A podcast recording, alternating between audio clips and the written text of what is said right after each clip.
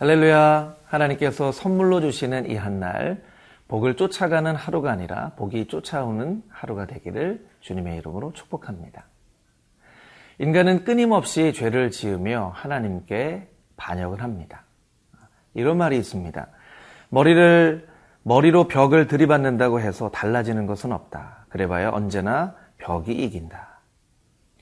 2008년 독일의 가장 강한 노조인 기관차 노조를 향해 한 메르켈 총리의 이야기이죠.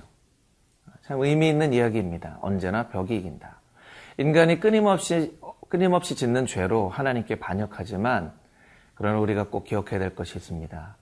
우리는 하나님을 이길 수 없습니다. 이기시는 분은 언제나 하나님이십니다. 오늘도 죄악을 짓는 세상을 향해 하나님께서 주시는 아, 예언의 메시지를 아모스 말씀을 통해서 살펴보도록 하겠습니다.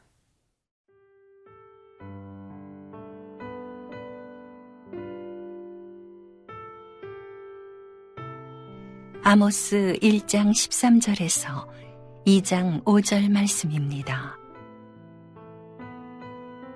여호와께서 이와 같이 말씀하시되 암몬 자 손에 서너 가지 죄로 말미암아 내가 그 벌을 돌이키지 아니하리니 이는 그들이 자기 지경을 넓히고자 하여 길르앗의 아이벤 여인의 배를 갈랐음이니라. 내가 라빠 성의 불을 놓아 그 궁궐들을 사르되 전쟁의 날에 외침과 회오리바람의 날에 폭풍으로 할 것이며 그들의 왕은 그 지도자들과 함께 사로잡혀 가리라. 여호와께서 말씀하셨느니라.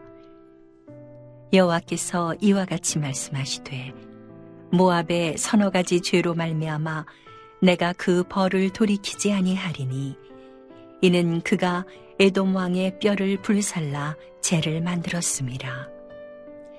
내가 모압에 불을 보내리니 그리옷 궁궐들을 사르리라. 모압이 요란함과 외침과 나팔 소리 중에서 죽을 것이라. 내가 그 중에서 재판장을 멸하며 지도자들을 그와 함께 죽이리라. 여호와께서 말씀하시니라.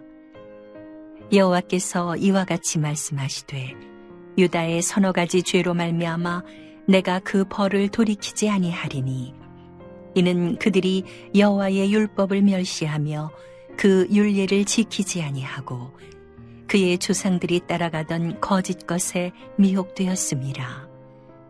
내가 유다에 불을 보내리니 예루살렘의 궁궐들을 사르리라.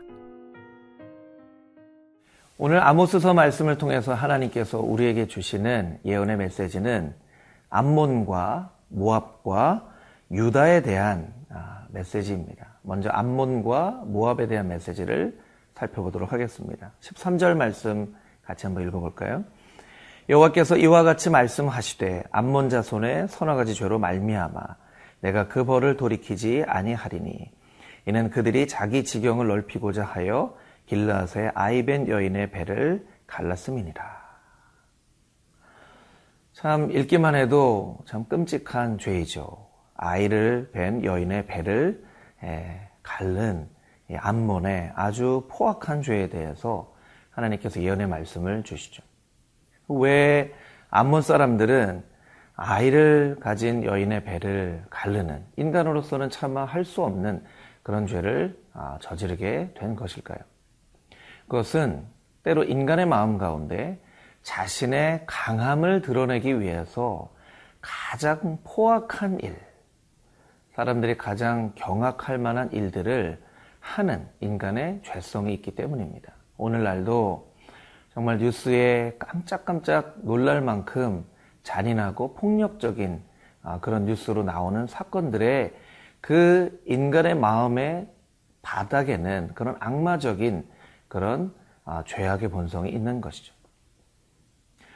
보통은 아이를 뵌 여인을 향해서는 극률한 마음을 갖게 되는 것이 인간의 본성인데 자신의 강함을 내기 나타내기 위해서 가장 포악한 일을 행하는 그 암몬의 죄에 대해서 하나님께서 말씀하고 계신 것입니다.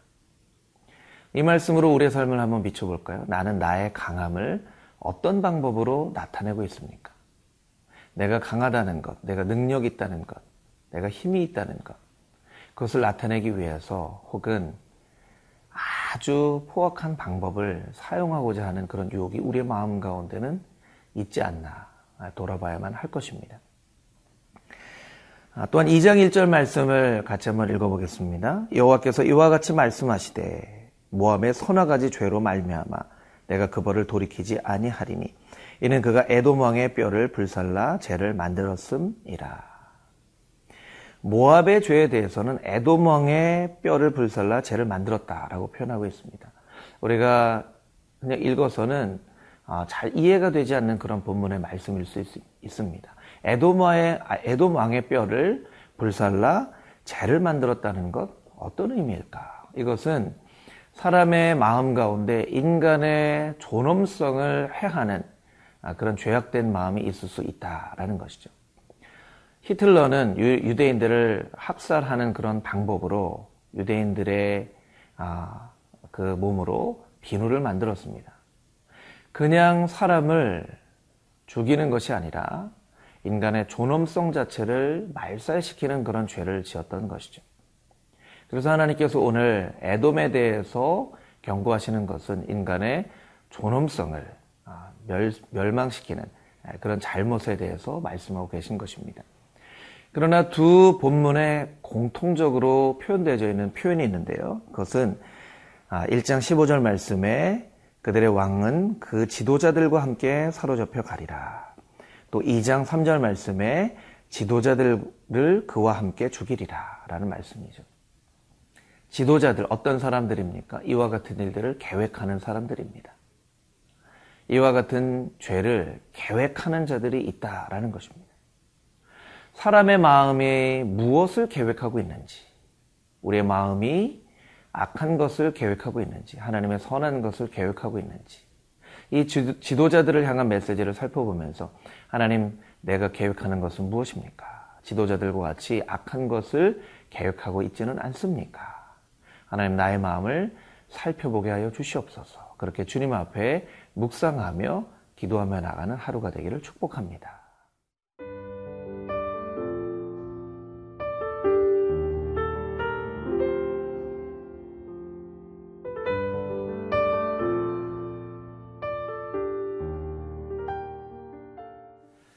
하나님께서는 열국에 대한 예언의 메시지를 주셨을 뿐만 아니라 유다에 대한 예언의 메시지도 주셨습니다. 우리 2장 4절 말씀을 같이 한번 읽어볼까요? 여호와께서 이와 같이 말씀하시되 유다의 서너 가지 죄로 말미암아 내가 그 벌을 돌이키지 아니하리니 이는 그들이 여호와 율법을 멸시하며 그 율례를 지키지 아니하고 그의 조상들이 따라가던 거짓 것에 미혹되었음이라. 열방을 향한 하나님의 예언의 메시지는 윤리적인 것, 반윤리적인 행동에 대한 하나님의 심판의 메시지입니다.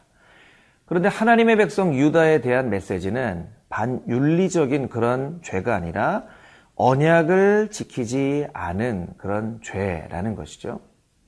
그러니까 하나님께서 우리에게 동일하게 예언의 메시지를 주신다면 그 한 방향은 윤리적인 부분, 우리 삶의 부분에 대한 예언의 메시지를 주시고 또 그 절반은 언약을 지키지 않은 죄, 윤리라고 한다면 교리적인 부분, 하나님과의 관계에 있어서 짓는 죄에 대해서 하나님께서 우리에게 아, 책망하시고 예언의 메시지를 주신다는 것이죠. 4절 말씀을 조금 더 깊이 묵상해 보면 유다의 죄의 첫 번째 어떤 말씀을 하고 계십니까? 이는 그들이 여호와 율법을 멸시하였다라는 것이죠. 멸시하였다. 여호와 율법을 멸시하는 것이 죄라는 것입니다. 시편 1편 말씀에 복 있는 사람은 여호와 율법을 즐거워하여 그 율법을 주야로 묵상한다라고 말씀하고 있습니다. 복 있는 사람의 첫 번째 그 복은 여호와의 법을 즐거워하는 것입니다.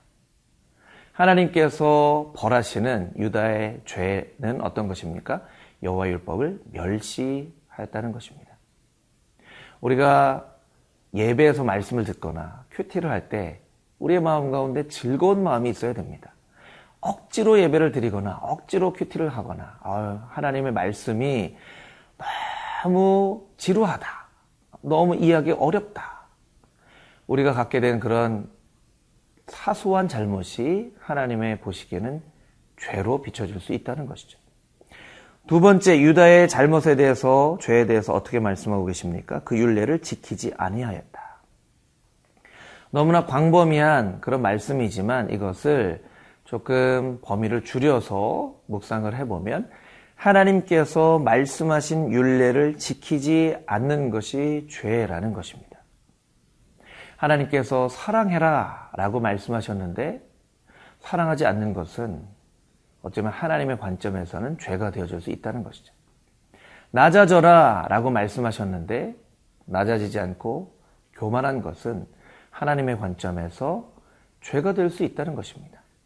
용서해라 라고 말씀하셨는데 내가 고집을 부리고 용서하지 않는 것은 하나님의 관점에서 보면 죄가 되어질 수 있다는 것입니다. 세 번째 오늘 본문 말씀 가운데 아, 유다의 죄에 대해서 마지막으로 말씀하고 계신 것은 거짓된 것에 미혹이 되었다라고 말씀하고 있습니다. 이 거짓된 것 무엇입니까? 하나님이 아닌 다른 것이 하나님과 같은 그런 역할을 하는 것이죠. 그것을 성경에서는 우상이라고 이야기를 합니다. 팀 켈러 목사님의 거짓 신들의 세상이라는 책에 보면 우상은 우리에게 가장 소중한 것들인데 그 가장 소중한 것들이 가장 최고의 자리에 오를 때 그것이 바로 우상이 된다라고 말하고 있습니다. 우리에게 가장 소중한 것. 그러나 그것이 하나님의 자리에 오르게 될 때 그것이 바로 우상이 되고 죄가 되어진다는 것. 그것을 잊지 않고 오늘 한 날 하나님만이 나의 인생의 자리에서 최고의 자리에 계시며 하나님께서 말씀하신 것들을 지켜 행하며 하나님의 율법을 사랑하며 하루를 하나님과 동행하며 살아가는 저와 여러분이 되기를 주님의 이름으로 축복합니다. 함께 기도하시겠습니다. 하나님, 오늘 우리에게 주신 말씀을 우리가 묵상하며 하나님 나의 인생의 최고의 자리에 우리 하나님 한 분밖에 계시지 않음을 기억하며 주신 말씀을 지키고 율법을 사랑하며 살아가는 그리하여 하나님과 동행하며 살아가는 오늘 한 날 되어질 수 있게 하여 주시옵소서. 예수 그리스도의 거룩하신 이름으로 기도드렸사옵나이다. 아멘.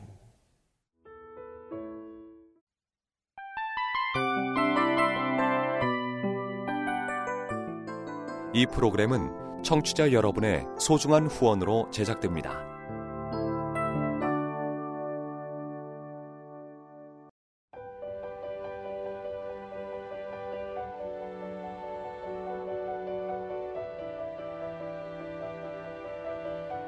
세상에는 수많은 교회들이 있지만 더 깊이 있는 말씀 강해를 찾기 위해 크기로만 교회를 선정하지 않습니다. 보다 좋은 영적 콘텐츠를 더 많이 나누기 위해 방송비를 받지 않습니다. 1년 365일 복음만 전하고 싶어서 우리는 광고를 하지 않습니다. 온누리의 복음을 땅끝까지 CGN TV와 함께 땅끝 성교사가 되주세요